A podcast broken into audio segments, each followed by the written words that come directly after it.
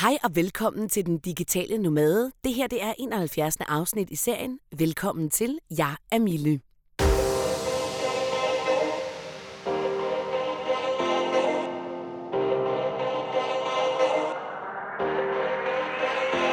Den Digitale Nomade er en podcast, der handler om at kunne arbejde og leve remote.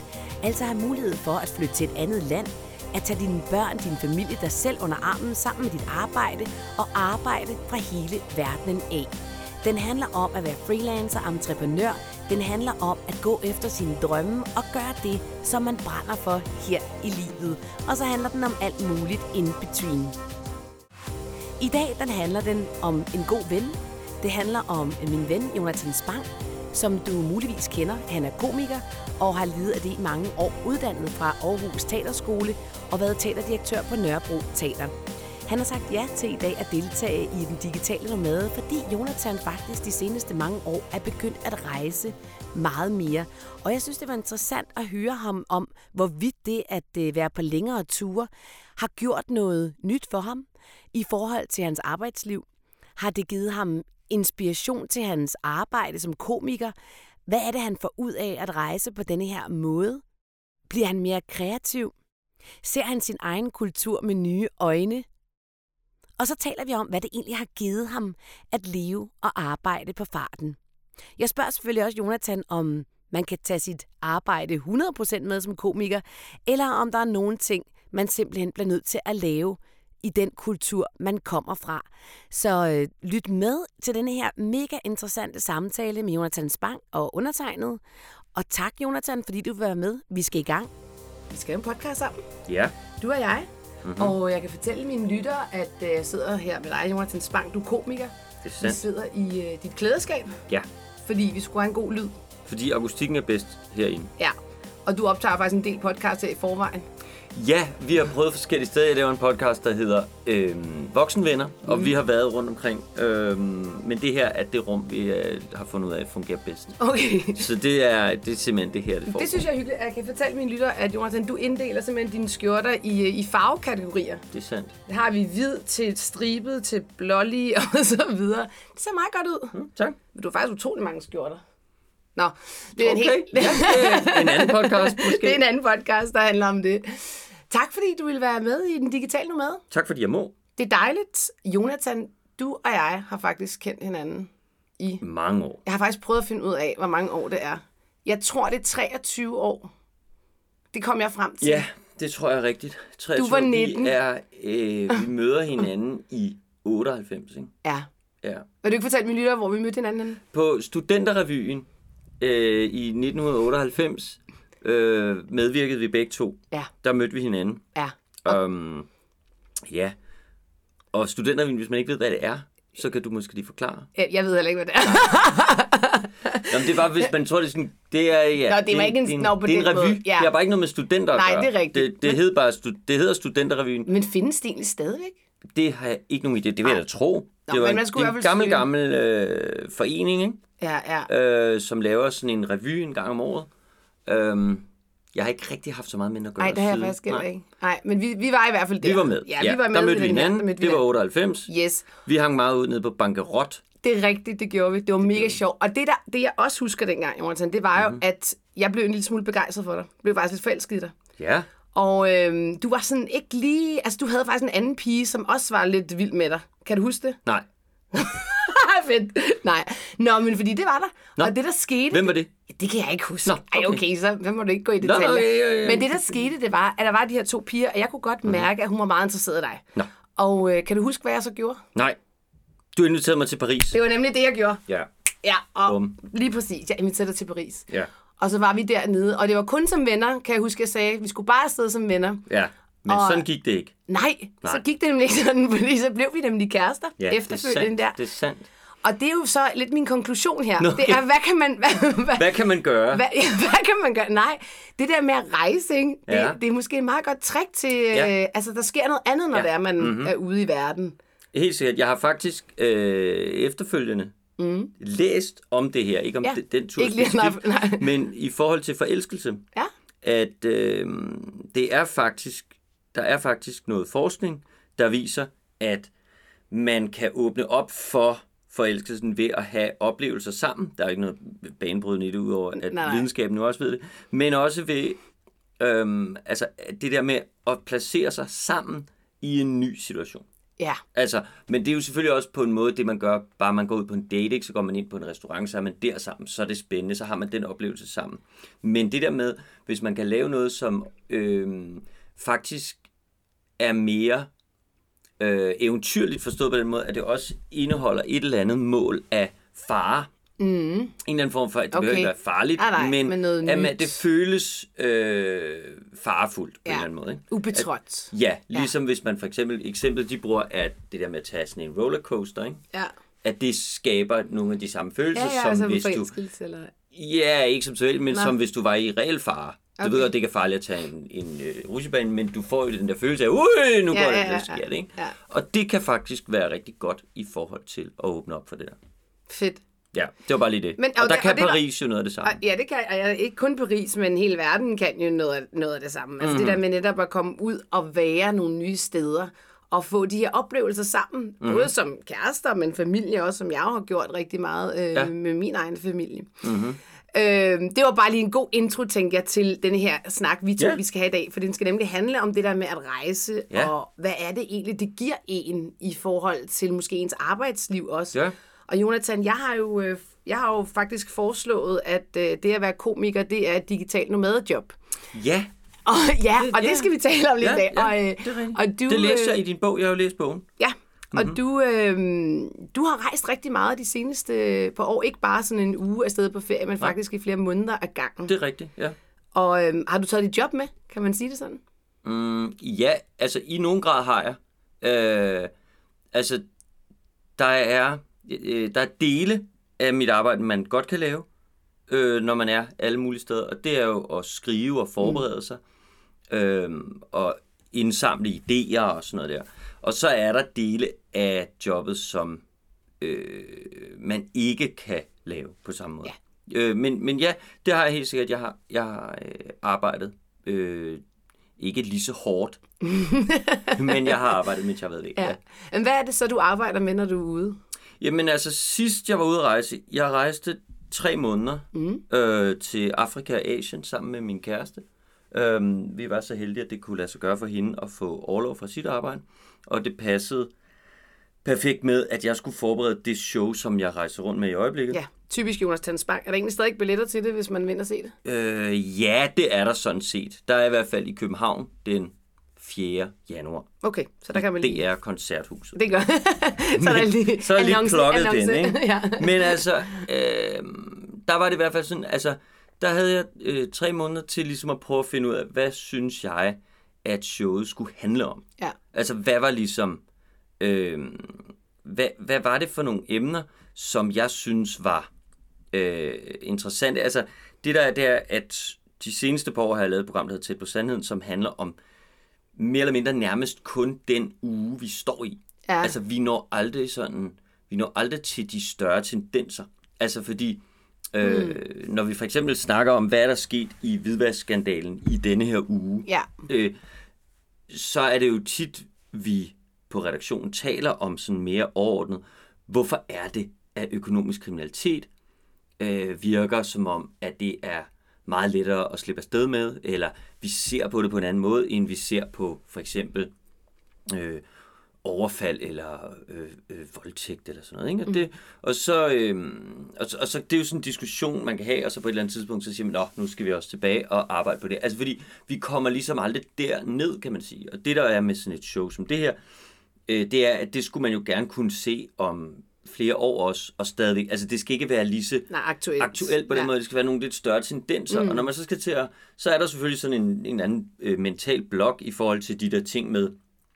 Hvad er det for nogle emner, jeg gerne har ville tale om i programmet, men som der aldrig rigtig bliver tid til, fordi at det er en halv time, og vi skal igennem 6 historier og sådan noget. Ikke? Mm-hmm. Det er jo sådan ret hårdt formateret på den måde.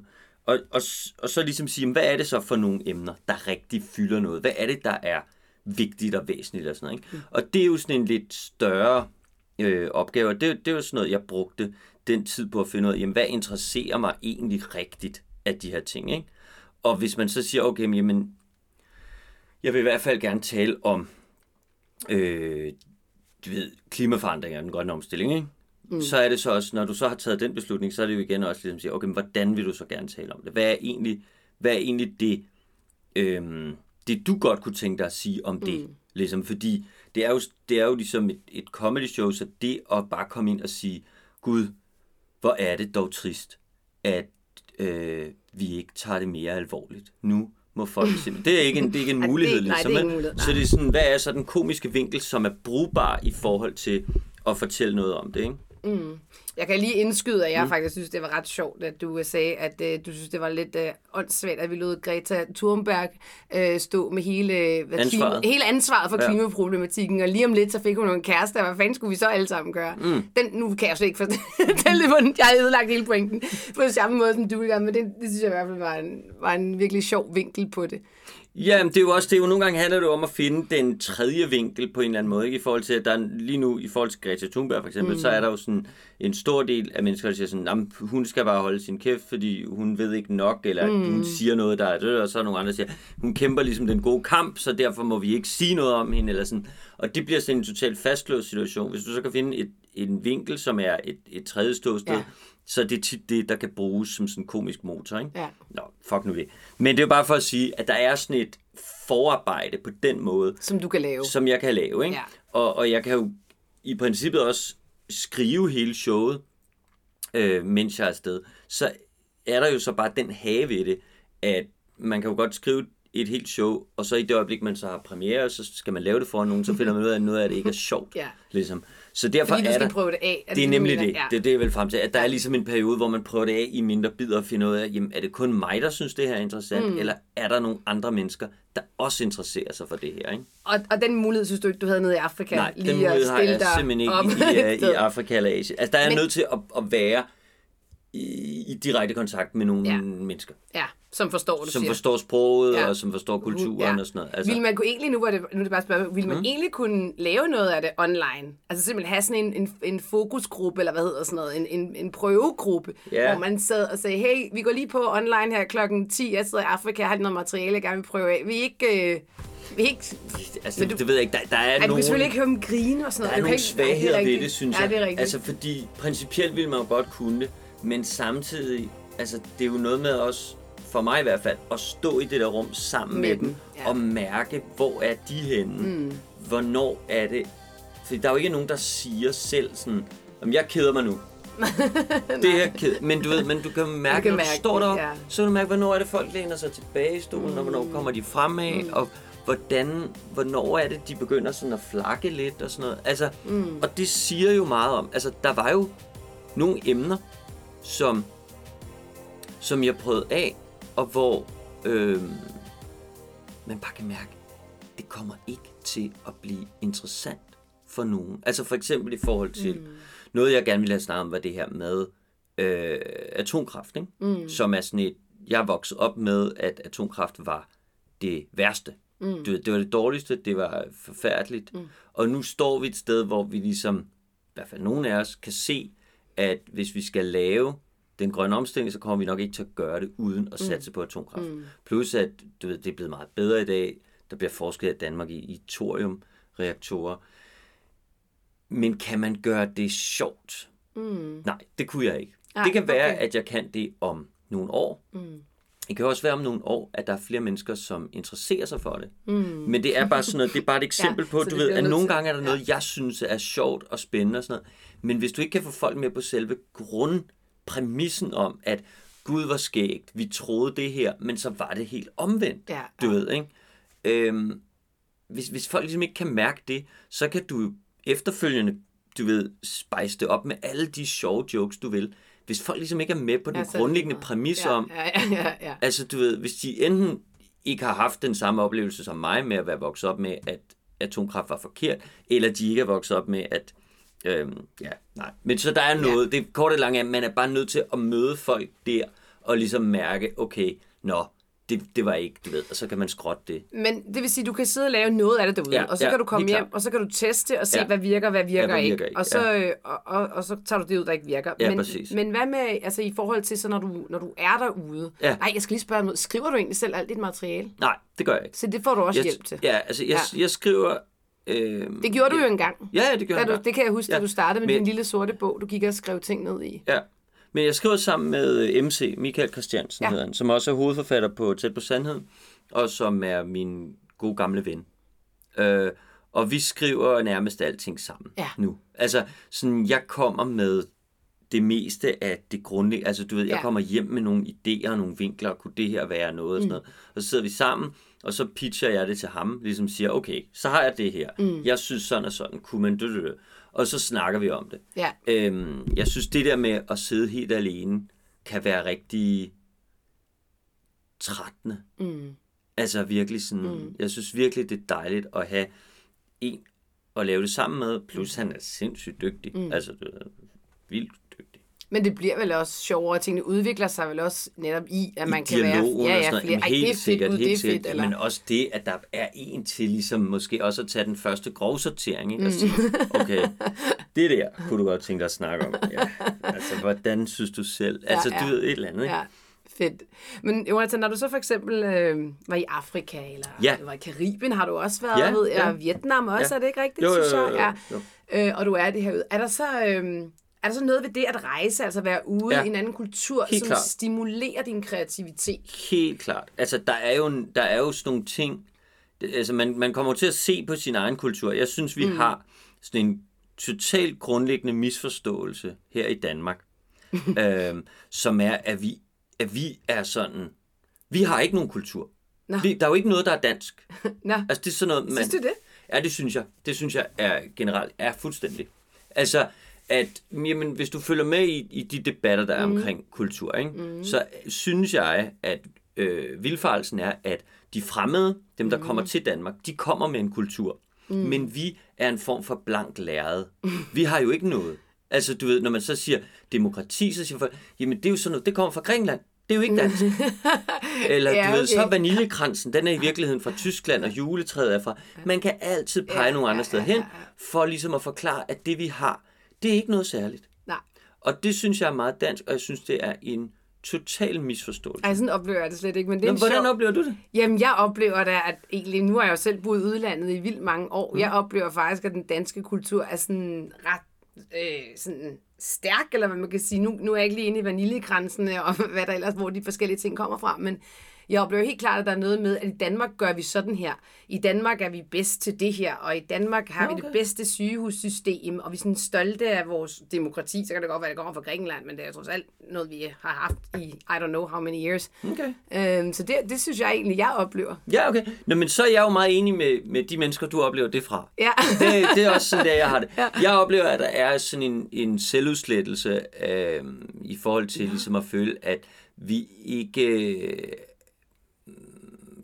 kommer med noget på den måde. Men det er i hvert fald... Nå, men det er muligvis også, fordi du har rejst så meget. Altså, måske. Fordi jeg synes i hvert fald, det jeg synes, det er, at den danske kultur træder meget tydeligt frem, når jeg er i udlandet. Fordi jeg ligesom bliver konfronteret med, gud, nå, her er nogen, der gør noget andet. Ja. Og det er sådan set grunden til, at jeg måske også, når jeg så er hjemme, lægger mærke til den der kulturkamp, hvor folk har så travlt med at sige, at det er jo, vi har jo ikke nogen kultur, som jeg oplever. Ja, men det er altså, sjovt, men det er i hvert fald... jeg synes, man oplever meget, meget tydeligt, hvor forskellige vi er rundt omkring i verden. Og hvor forskellige vi ser på nogle ting. Jeg synes også, altså noget som, hvis vi nu tager udgangspunkt i den konkrete oplevelse der med at rejse i Afrika og Asien der, altså så noget, der træder meget tydeligt frem, er jo, at nogle af de emner, jeg godt ville tale om, bliver jo også utrolig vestlige, forstået på den måde, at det er noget, vi taler om i Vesteuropa og USA, ikke? Altså som ligesom de eneste nationer. Når vi taler om for eksempel at skulle gøre en aktiv indsats for at begrænse klimaforandringerne, ikke? Så er det jo noget, som fylder noget for os på en bestemt måde, og fylder noget for nogle andre mennesker på en anden måde. Ja. Og det har jo også noget med prioritering at gøre. Og økonomi, tænker jeg.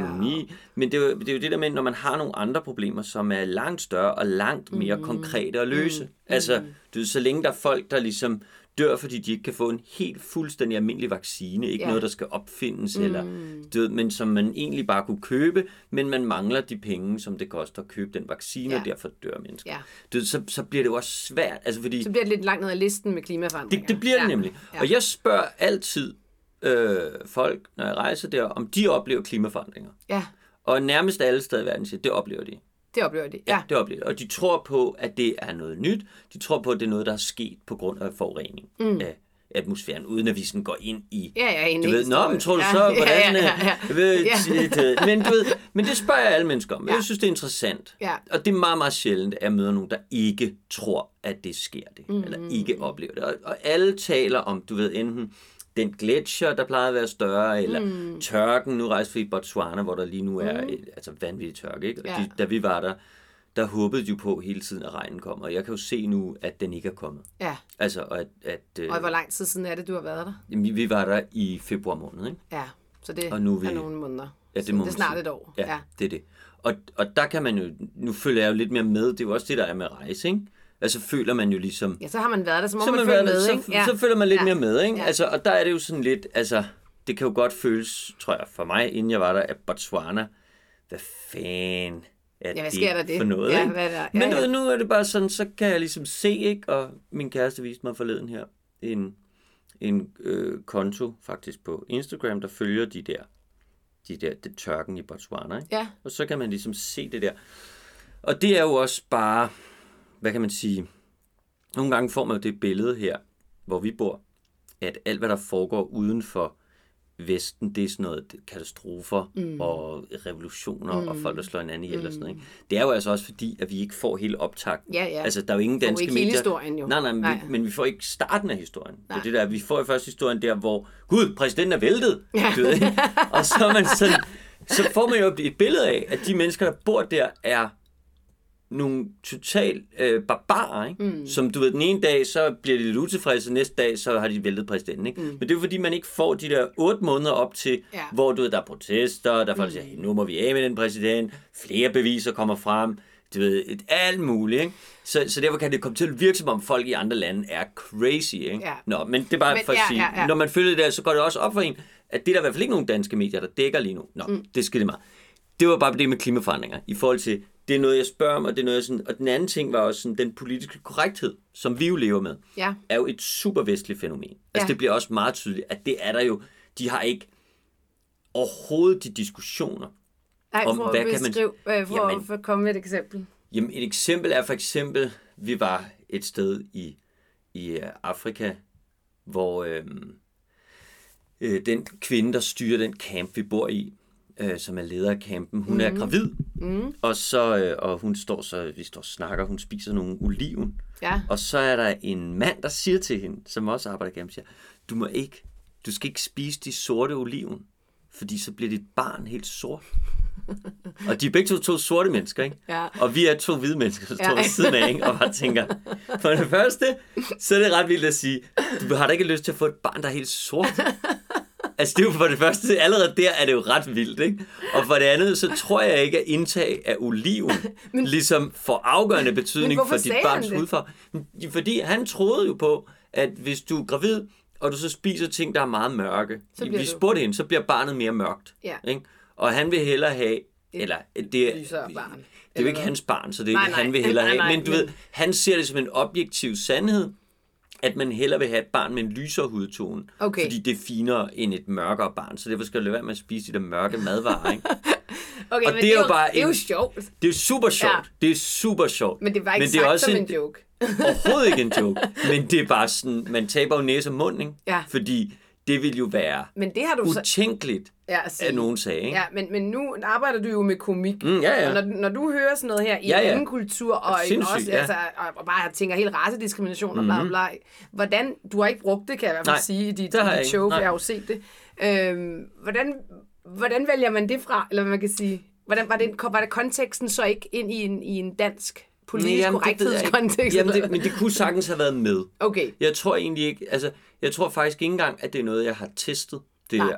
Det var svært at finde en vinkel ind i det, fordi det var så anekdotisk på en eller anden måde. Det var så løsrevet, ikke? Ja. Men jeg har det jo stadig ind i hovedet, og jeg tror, at på et eller andet tidspunkt, så vil jeg se en situation, hvor den anden puslespilsbrik bliver passer. Tydelig, ja. Og hvor jeg kan se, gud, der passer det ind. Ja. Men det er bare sjovt det der med, at altså, hvor langt mennesker andre steder i verden er fra at have de politisk korrekte diskussioner, vi har. Altså, ja. Du ved, at det er... Så faktisk, Jonatan, hvis de var inde og se dit show, og lad os nu sige, at de forstod det i en dansk kontekst, måske ville de ikke engang blive sådan specielt forarvet. Altså, måske går du ikke engang til grænsen. Nej, det tror jeg bestemt ikke, jeg gør. I mange andre kulturer i virkeligheden. Nej, det tror jeg ikke. Det må jo sådan en ærlig gut, der står deroppe. Ja, men det er meget interessant, fordi vi har jo i rigtig mange år i Vesten, hvis vi skal tale om et vi i Vesten, har jo været, at det vi havde, var jo... nu ytringsfriheden er jo blevet et belastet ord, men det er jo ytringsfrihed, ikke? Men der er vi jo nået til et sted, hvor at man mange andre steder i verden kan udtrykke sig på en masse måder, vi ikke kan. Ja. Og det er jo helt unikt. Det er aldrig sket før. Altså, det er jo ligesom sådan... Ja. Det er en helt ny virkelighed, som jeg ikke er nødvendigvis... altså, som jo ikke er entydigt god eller dårlig, men som... I hvert fald tror jeg ikke er gået op for folk endnu. Nej, er der hvad det er, der sker. Vi ikke kan tale om længere? Ja. Man kan jo også tale om, for eksempel, ikke engang kun ytringer, det er jo også i forhold til forskning, for eksempel. Der er masser af ting, du ikke kan forske i Vesten i dag, fordi det er problematisk, fordi vi har nogle etiske grænser, som er meget strammere, end man for eksempel har i Kina. Det betyder, at hele den genforskning, hele det med at kortlægge, ligesom, hvad er det, fordi det bliver jo belastende i det øjeblik, du begynder at kortlægge, hvad er det for nogle evner, du har på et helt genetisk niveau. Hvad kan du overhovedet lære og ikke lære? Du ved, eller, hvad har, så sætter vi folk i bås allerede. Så sætter vi folk i bås allerede. Det er problematisk. Hvad nu, hvis der var nogle forskelle mellem forskellige, du ved, racer, og hvad gjorde vi så? Og sådan noget. Så det er super belastende. Vi vil faktisk ikke vide det i virkeligheden. Vi er ikke interesseret i at vide de her ting. Vel? Og der kan man sige, der er andre steder i verden, og Kina som det bedste eksempel, fordi de er nok dem, der kommer til at være længst fremme, rent forskningsmæssigt. Men du ved, hvor man helt fuldstændig på en anden fri måde vil kunne forholde sig til de her ting. Ikke? Vi vil sige, gud, spændende, det skal vi finde ud af. Og det er jo, altså, så igen, det er ikke for mig, det er ikke entydigt godt eller dårligt, men det er bare vildt interessant, at vi nu står et sted, hvor det ikke er os, der sidder nødvendigvis med den. Er det blevet mere tydeligt for dig, fordi du har rejst? Så? Ja. Altså okay, så det er faktisk klart. En af de ting, du har fået ud af, om man kan sige, at du har fået ud af at rejse på den her måde. Ja, helt klart. At lære din egen kultur bedre at kende, eller se den udefra i virkeligheden måske. Jamen helt klart. Og så er der jo også det med at rejse, i hvert fald for mig, at nu kommer det til at lyde som om, alting også er noget, jeg skal opleve selv. Ikke? Det er det heller ikke nødvendigvis. Altså du ved, det er jo også noget med at have tiden til så at læse noget. Ja. Og i dag er det jo simpelthen så nemt, altså med for eksempel sådan en app som Curio. Hvad er det for en? Den kender jeg ikke. Det er en app, man kan abonnere på, som samler de bedste, og det kan man altså diskutere, hvad er det bedste. Men du ved, en masse artikler fra forskellige internationale magasiner og aviser, og så Curio. Er de læst højt. Ja. Så du ligesom kan høre det, ikke? Ja. Og så... Og så kan man jo ligesom, så får man jo, fordi jeg får sgu ikke nødvendigvis lige gået ind på, du ved, Financial Times hjemmeside, vel? Men det, der så kommer på Curio, er jo så noget, som i hvert fald interesserer mange, kan man sige. Ikke? Så kan det godt være, at de ikke rammer, du ved, man rammer måske ikke med alt, men så kigger man ligesom igennem og siger, nå, okay, det er interessant. Altså, og på den måde får man bare et andet blik, fordi dansk nyhedsdækning jo også nogle gange bliver meget dansk. Er der den så, nu er det så meget specifik, men er den sådan targetet til, hvad du ellers søger på? Nej, eller den bare til, okay. Men jeg kan interessere mig for nogle emner, som så bliver presset længere op i filmen, ikke? Men altså, for ellers kan man jo godt blive eksponeret kun for de nyheder i virkeligheden, man sådan interesserer sig eller interesserer sig for. Ikke? Ja. Jamen, så specifik er den ikke. Men der er nogle, man kan jo ligesom vælge nogle genrer, du ved, inden for kultur, finans og sådan noget der. Men det synes jeg er vildt interessant. Jeg synes også, det er interessant at læse avis i andre lande, hvis der er en engelsk avis. Jeg kan kun læse på engelsk. Ja. Men altså... for at se, hvad det er, der egentlig optager dem. Og... Jamen for eksempel, vi var i Zimbabwe, ikke? Som jo er på alle måder et undertrykkende diktatur. Ikke?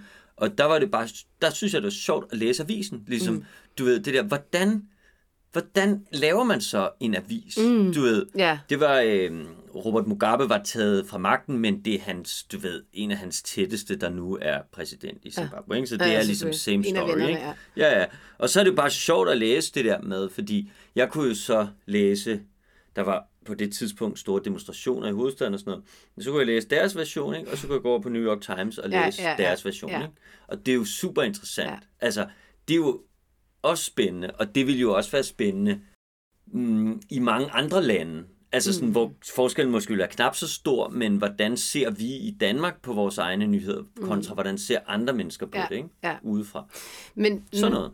Men Jonatan, når du har rejst ud på de her længere ture, har du så rejst ud med formålet om at slappe af, altså opleve noget, lære noget, eller skrive, eller, eller har der været flere formål?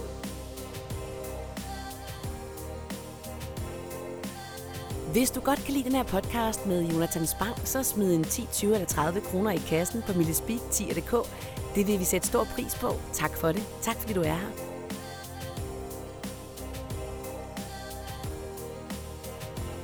Ja, der har været flere formål. Altså, da vi tog afsted der til Afrika, så var formålet ligesom... Altså, jeg vidste jo, at jeg skulle have noget med hjem, så jeg kunne lave det show, ikke? Mm. Og det var jo så lidt skiftevis, fordi så tror jeg også, at jeg så indimellem bliver jeg jo ramt af, gud, jeg har overhovedet ikke lært noget. Nej. Eller, du ved, altså, så sådan, og så bliver jeg jo irriterende at være sammen med. Ja. Fordi så er jeg jo sådan, nej, jeg kan ikke noget i dag. I dag er jeg nødt til at sidde og finde på noget.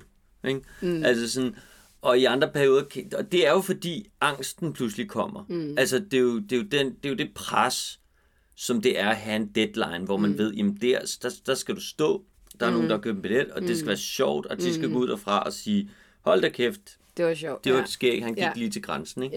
Ja. Og hvis man så ikke har noget som helst, så bliver man selvfølgelig bange. Mm. Så andre dage er det nemmere at holde den angst stangen, og ligesom sige, hallo, det skal nok gå. Og så havde jeg en bog med hele vejen rundt, ikke? Altså sådan, og det prøver jeg at have, altid have en bog, som jeg kan skrive i. Og sådan, ikke? Men altså... Men i sidste ende ved jeg faktisk, fordi jeg spurgte dig første gang her for et halvt års tid siden, jeg sagde, altså, har du meget så med dit show fra de rejser, du har haft? Så det havde du faktisk ikke. Fordi du sagde noget med, at du synes, at det kunne jo være lidt svært at sætte det ind netop i en dansk kulturel kontekst. Ja, altså der var helt klart nogle ting, som jeg synes var vildt interessant, mens jeg rejste, og som jeg bagefter kunne se, okay, det er fucking svært at få til at blive til noget, ikke? Ja. Og det var blandt andet det der med... Altså det vi snakkede om, det der med, jamen, hvordan har de andre mennesker det med os? Ikke? Ja. Og det er jo hele tiden det der mødet med det fremmede, hvor man jo også selv kommer som en repræsentant fra noget. Ikke? Mm.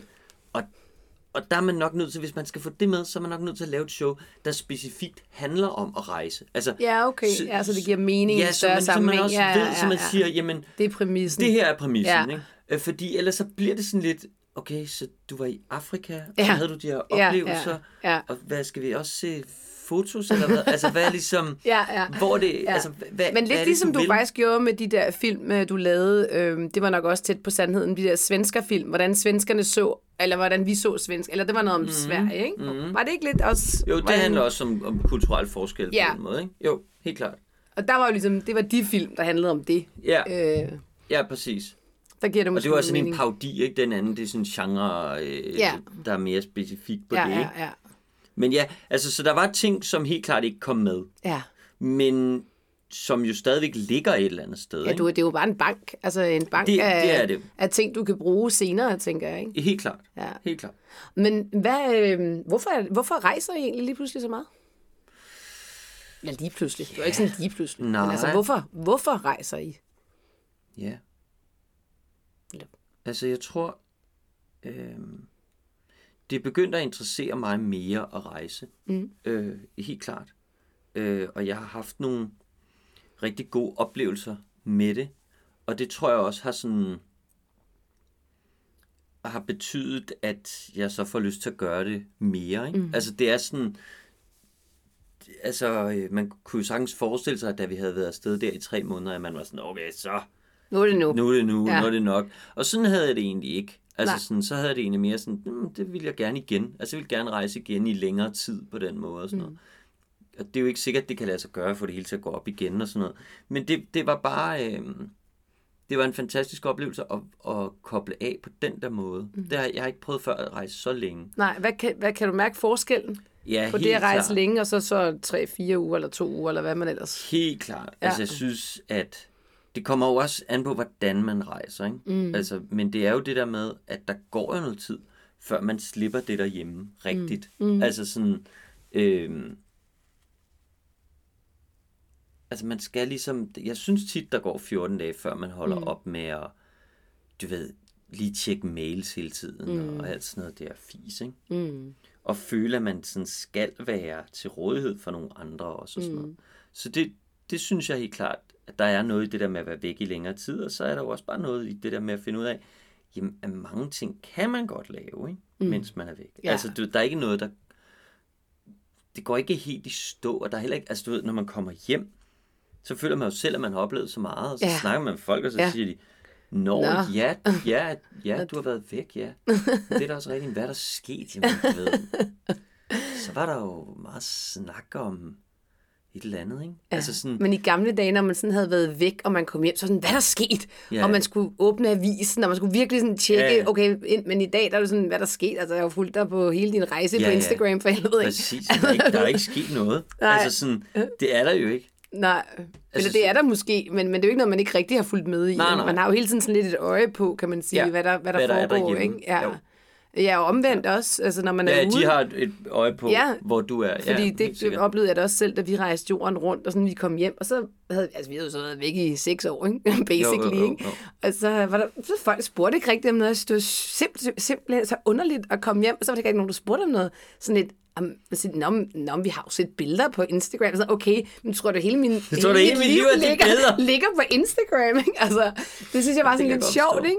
At også mine børn, altså sådan, jeg kan huske bedsteforældrene, altså ikke min mor og far, men Christians forældre, de spurgte ikke vores børn. Altså de havde været ude at rejse jorden rundt, de spurgte dem ikke om noget, så det var vildt underligt. Men det var måske, fordi folk følte, at jamen, de havde jo set et billede i ny og næ. Det var sgu nok rigeligt, ikke? Ja, det er bare meget sjovt, den vej rundt. Ja. Yeah. Men hvis vi lige skal tale om, jeg ved ikke, hvor lang tid vi egentlig har talt, men hvis vi taler om nogle af de oplevelser, som I har fået, når I har rejst. Yeah. Altså sådan nogle oplevelser, man måske kan sætte direkte ind på livskontoen, som har været virkelig fede. Yeah. Vil du så ikke nævne en eller to? Jo, helt klart. De behøver ikke være sjove. Nej. Men jeg synes, at det vildeste, vi prøvede, tror jeg, det var, vi var i Uganda, hvor vi... Hvad for nogle lande rejste I egentlig i? Kan du ikke lige sige det i Afrika? Kan du huske det? Nå, var det mange? Nej, men vi startede ved landet Nairobi, ikke? Der var vi i Kenya, ikke? Mm. Og så var vi i Tanzania bagefter. Ja. Og så var vi i Uganda, Botswana, Zimbabwe og Sydafrika. Ej, det lyder fedt, mand. Så vi rejste ligesom nord til syd ned gennem Afrika, ikke? På den måde. Men... altså, det der var med at rejse i Afrika, det var, at det var meget, meget planlagt. Okay. Hele. Altså, og det... Altså i 3 måneder planlagt? Nej, så en halvanden måned, og så tog vi til Østen, hvor intet var planlagt. Nå, okay. Altså, så vidste vi bare, at vi landede i Singapore, og så vidste vi 6 uger senere, fløj vi ud af Ho Chi Minh City. Okay, fint. Og så tog vi den ligesom der.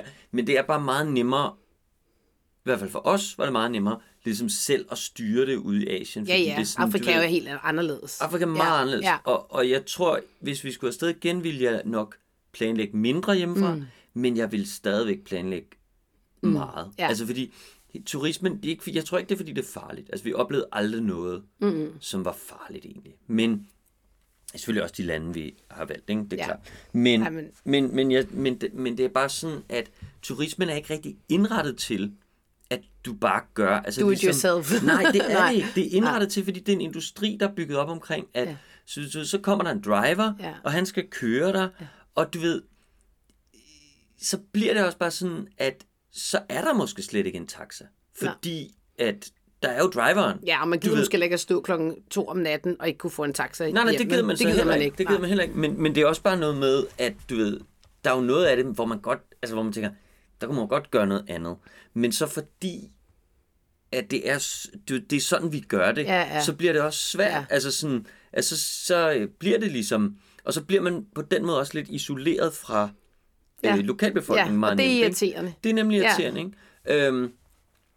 Og der er det nok bare sådan, at hvis man vil rejse på en anden måde, så bliver det meget hurtigt, meget anderledes. Mm. Altså hvis du står med... Ja, altså, der er ikke sådan en mellemvej, ligesom nej, der er i Østen. Nej, præcis. Det er Østen, hvor vi var i Vietnam, du ved, det meste af tiden. Og der...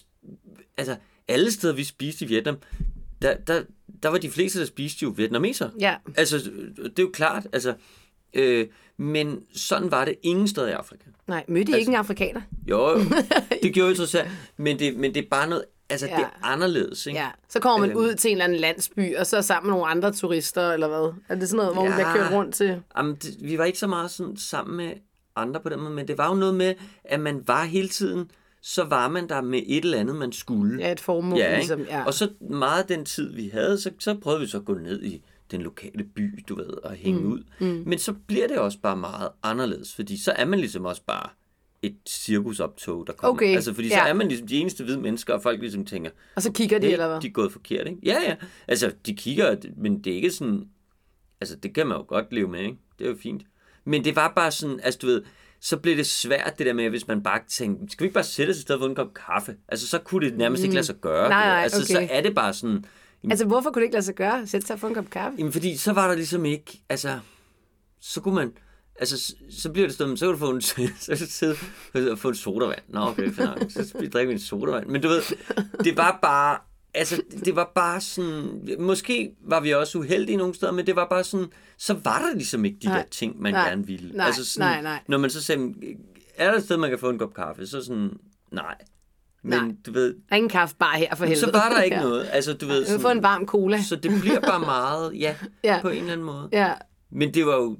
Men det er jo også det fede, på en eller anden måde. Nå, du kunne ikke få den smarte, lækre cappuccino, ikke? Ja, ja. Men du kunne få en varm cola. Ja, præcis. Og så kunne du sidde på en plastikstol her. Ja, præcis. Men det er også super fint. Altså, ja. Nå, men Jonatan, vi skal til Uganda. Men Uganda, ja. Der så vi bjerggorillaer. Vi var ude og... Bjerggorillaer, ja, og det var en meget, meget stor oplevelse. Det synes jeg. Det var virkelig sådan... altså, det er jo... Det er sådan, at... Der er ikke særlig mange tilbage af de der bjerggorillaer, vel? Mm-hmm. Og så er det sådan, at man ligesom... Jeg ved ikke engang, hvordan de ser ud. Hvordan ser de ud? Sorte? Ja, de er kæmpestore. Kæmpestore, altså, altså, silverbacken der er kæmpestor. Ja, ja. Lederhanden, ikke? Okay. Og så er der nogle, de er mindre, ikke? Ja. Men den er ligesom gigantisk, ikke? Ja. Og så var det sådan, at man går ud i en lille gruppe på 8, og så vandrer man ligesom igennem skoven, junglen. Mm. Og så er der nogle tracker, der er blevet sendt ud tidligt, til det sted, hvor gruppen var i går, og så følge dem. Mm, og når de så finder dem, så kalder de så op og siger, okay, de er her. Og så går man derhen, og det tager... Først, vi var ude 2 gange. Første gang tog det 8 timer. Oh, wow. Og det er meget lang tid at gå, ikke? Jo, og der så I ikke nogen, eller? Jo. Nå, okay. Så vi dem så, ikke? Og så er man så en time der, hvor flokken er, og ligesom går med dem, eller bliver der, hvor de bliver, ikke? Mm. Og så efter en time går man så igen, ikke? Ja, og hvor tæt er man på dem? Der står man ligesom... Altså, man må ikke gå tæt på dem, men de må godt gå tæt på dig. Okay, men de er altså, ikke aggressive? Nej, det oplevede vi ikke. Altså, der var lidt noget sådan nogle unger, der gerne vil drille og sådan noget, ikke? Ja, det skal hvor det man ikke. Hvor det bliver lidt sådan... Ja. Nej, altså, abeunger. Nå, jeg troede, det var sådan nogle rigtige unger. Det skal man ikke! Nej, der var... Men altså, du må ikke ligesom gå tættere end 3 meter på dem, vel? Nej, okay. Men de kan jo godt... Så går de jo rundt blandt os. Altså, okay. Så de går, så var der sådan en ung, som tog fat i armen på sådan en amerikansk turist. Ja. Og så kom hans stemme, altså helt op sådan, please help me. Og sådan en lille vildt stemme. Fordi man ved jo ikke, om at den bare flår armen af en. Nej. De er jo virkelig, de er bumstærke. De er virkelig stærke, ja. Ej, jeg tror også, jeg ville blive sådan lidt. Jamen, det var, lidt den der. Men det var bare virkelig vildt. Altså, det var virkelig vildt. Ja. Og så sætter det også nogle ting sådan i perspektiv i forhold til, altså, du ved, så tænker man sådan, jamen var det ikke bedre, at man ikke tog der ud, du ved, og ikke skulle det tænker jeg, vi tit over. Hvorfor skal der komme nogle mennesker og ind på deres område og sådan noget der, ikke? Og ødelægge. Jamen, ødelægger sig ikke noget. Nej, det gør man måske, men lad os sige, der kommer 100.000 kinesere derud. Nej, okay. Men det er vildt, jeg prøver at lave en pointe og ødelægge, smadre, kaste med bomber. Men det er bare min pointe, er den her, at den tanke kan man jo få, og så tænker man, jamen det måske også, du ved, det er bare super komplekst derude i deres virkelighed. Fordi lige nu, der koster det en masse penge at få lov. Man går kun 8, som sagt, ud og er der i den der begrænsede tid og sådan noget. De forsøger også på at holde masseturismen væk ved netop at sætte prisen sådan og gøre det der, lave de der regler, ikke? Så det bliver en anden oplevelse, end hvis man bare kom i en bus ud, ikke? Og stak spaghetti ud af vinduet. Ja. Men det er jo det der med, hvis man ikke gjorde det, hvis der ikke var nogen, der var villige til at betale for at komme ud og få den oplevelse, så fandtes de aber ikke. Nej. Altså fordi den lokale by der, de lever jo af den industri, som det er. Og du ved, dem der ikke er med til det der, de sælger så små abefigurer og serverer varm cola og dit og datten, ikke? Ja. Men det er bare sådan, hvis det ikke er der, så er der ikke noget. Ej. Fordi der er så mange mennesker, som gerne vil rydde den skov og hakke hænder af de aber og lave til askebær og alle de der ting. Og det er der, hvor det bliver super komplekst. Altså i det øjeblik, det ikke er en forretning for dem, der er der, så er der ikke nogen, der kan stoppe det i at blive ryddet. Altså så skal der sidde regeringssoldater, du ved, på hvert et gadehjørne og vente på de der folk. Og det er jo det, der er super kompliceret. Det er også det, der er noget, som jeg synes også var kompliceret der, men som var kompliceret mange steder. Ja, det har vi også. Det er det med naturfolk, ikke? Hvor man jo, hvis man i hvert fald har den fine venstreorienterede opdragelse, jeg har haft, ikke? Har sådan en idé om, at naturfolk, det er sådan nogle, du ved, det er det mest ædle, man nærmest kan være, ikke? Ja. Og dem skal man, du ved, det er fedt, de har bare sagt fra over for vestens imperialisme og leve på deres egen naturlige måde og sådan noget der, ikke? Ja. Men det er jo super besværligt og forsøger at lede et land, hvor nogen insisterer på at være naturfolk. Ikke? Ja. Altså, og det var blandt andet det, der var med det område, hvor de der bjerggorillaer er. Det er, der var jo også nogle buskmænd, eller sådan noget der, nogle, der levede i de samme skove. Indianer, eller det hedder det så ikke. Men altså, det hedder det, hvor Og det er jo selvfølgelig, og der havde man ligesom fra regeringens side sagt, det går ikke.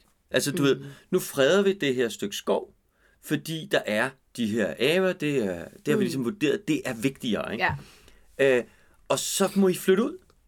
Altså, du så kan I kan ikke bo der, og du ved, de jagede jo også de der aber og kom i konflikt med dem, og så er der selvfølgelig, kan man sige, nogle af dem, der sikkert bare har haft et spyd og en pind, og det er super fint, ikke? Og så har de måske slået en abe ihjel en gang hver 8. år, ikke? Ja. Men der var også nogle af dem, der havde købt en stor riffel, og du ved, bare skød 18 aber, og så solgte de der hænder og fødder og sådan noget der til askebær, ikke? Ja.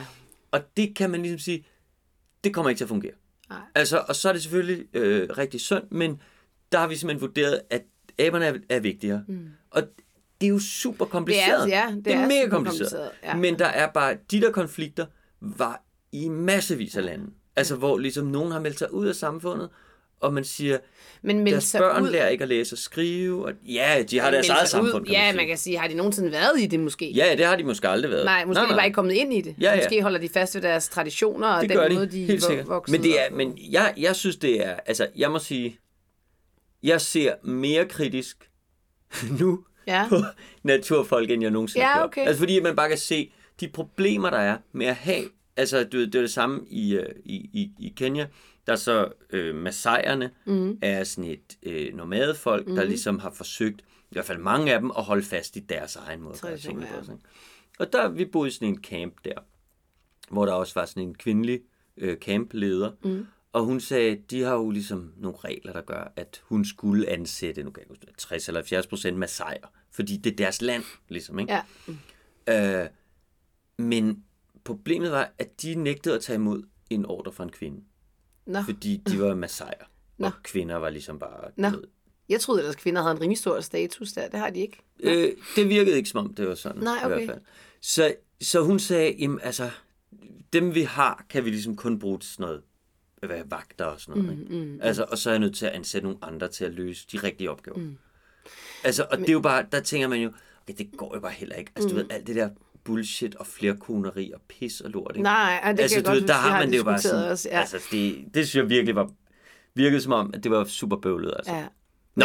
Men det har jo ikke noget med det her at gøre. Nej, men det er jo også noget, det man oplever, når man rejser rundt ud i verden. Ja. Det er jo de der, okay, der er på den ene side og på den anden side, og hvad er egentlig det gode, og hvad er egentlig det onde i virkeligheden? Ja, det bliver mere kompliceret. Ja, det bliver langt mere kompliceret. Jeg synes også, man oplever ofte, hvis man er ude og besøge, vi var for eksempel besøge Embera-indianerne. Mm-hmm. Var I egentlig det, da I var i Panama?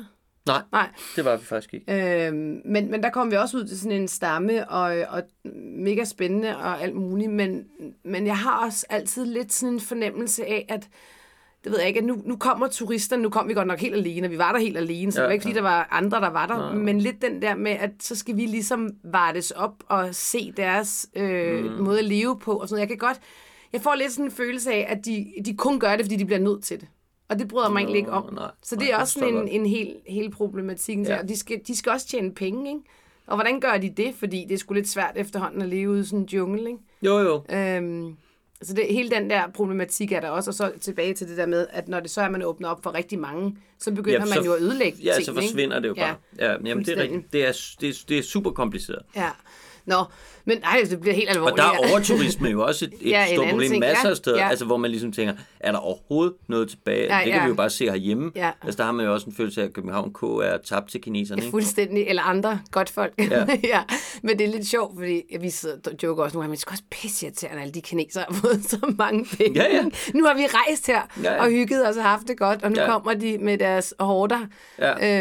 Men jeg vil så sige, nu sidst jeg var i Frankrig faktisk, ikke? Ja. Det var meget sjovt, fordi nu har det jo altid været sådan lidt en kliché, at det der, hvis man kom til Frankrig, ikke kunne tale fransk, ikke? Ja. Altså, var de jo lidt uhøflige, og du ved, de kunne pludselig slet ikke forstå engelsk. Nej. Så vil jeg så sige, så sad jeg på en fransk restaurant der, hvor der var en masse kinesere inde, ikke? Ja. Så må man bare sige, så virker det som om, de der arrogante franske tjenere, de har fået sådan lidt, okay, jeg kan godt engelsk. Skal vi se, om det kan fungere? Altså, der prøver de ligesom, du ved virkelig, fordi de ved godt, okay, fransk kommer ingen vejen med. Ej. Måske kan de her mennesker lidt engelsk, og ellers så ender vi bare med altså, at pege rundt på det her minikort, I er fuldstændig blinde. Ja, og så har de jo også penge. Ja, præcis. Altså, det jo... Men man kunne bare godt mærke, at han havde ikke tænkt sig at lære kinesisk, måske. Ej.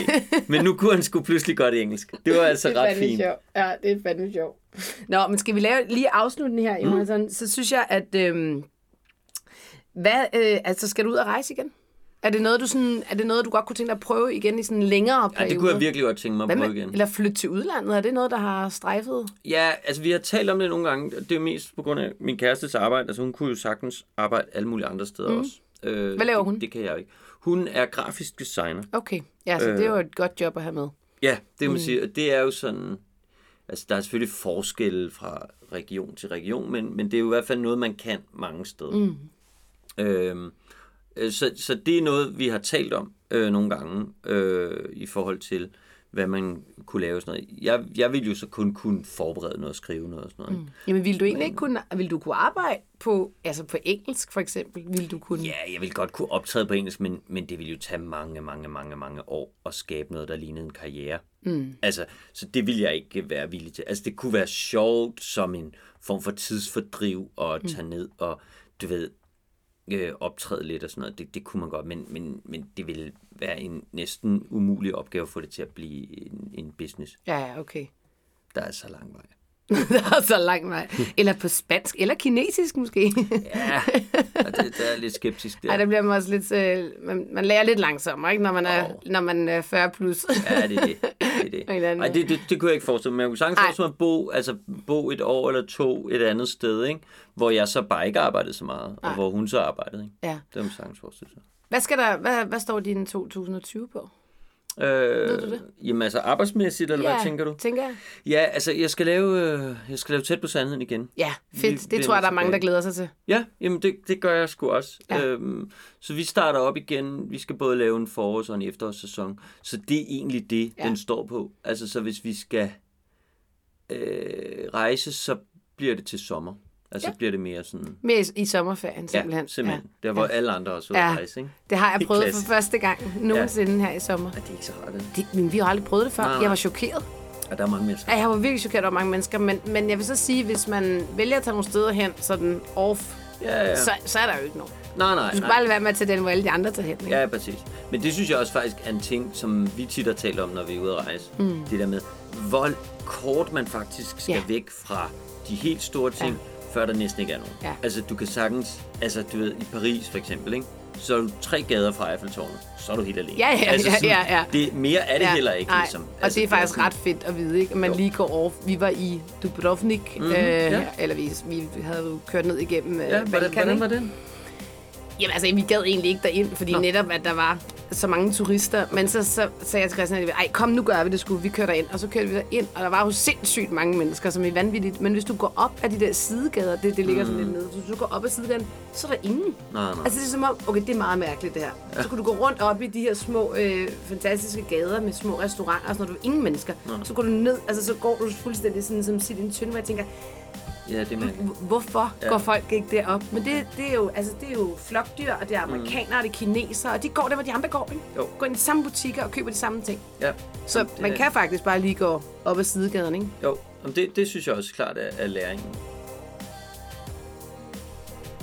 Wow, tak Jonatan. Tak for dit bidrag til podcasten Den Digitale Nomade. Tak for at fortælle, hvad det er, du får ud af at rejse. Tak for at dele dine rejseoplevelser med os. Og tak for at give os et indblik i, hvordan du rejser, og hvad det er, du kan lave, når det er, du er på farten.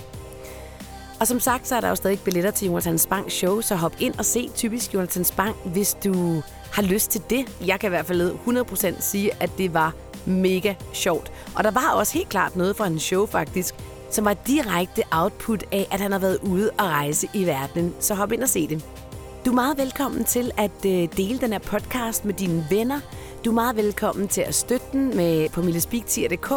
Og så er du jo også meget velkommen til at signe dig op til vores nyhedsbrev, når du skal vide mere om alle de nye tiltag, når du skal have tips til selv at kunne leve som digital nomade, viden om foredrag osv. Det gør du inde på digitalnomadliving.dk. Tak fordi du er.